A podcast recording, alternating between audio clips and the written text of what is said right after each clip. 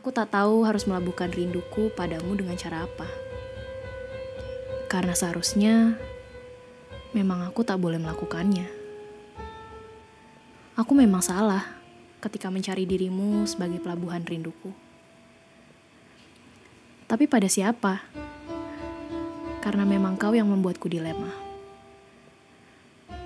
Ternyata, aku merindukanmu. Kapan kita bertemu? Jika menulis adalah salah satu cara untuk mengukir keabadian, sepertinya aku telah salah mengukir rinduku padamu lewat tulisan. Aku tak boleh merindukanmu, bukan? Tapi maafkan, aku tak mampu menanggung ini sendirian. Terakhir kali kita berbincang, kau katakan jika tak boleh mengungkit permasalahan ini, bukan? Tapi semenjak hal itu kau katakan, aku semakin gila untuk melupakan sikapmu yang selalu memberiku kehangatan. Aku merindukanmu. Semoga kita lekas bertemu.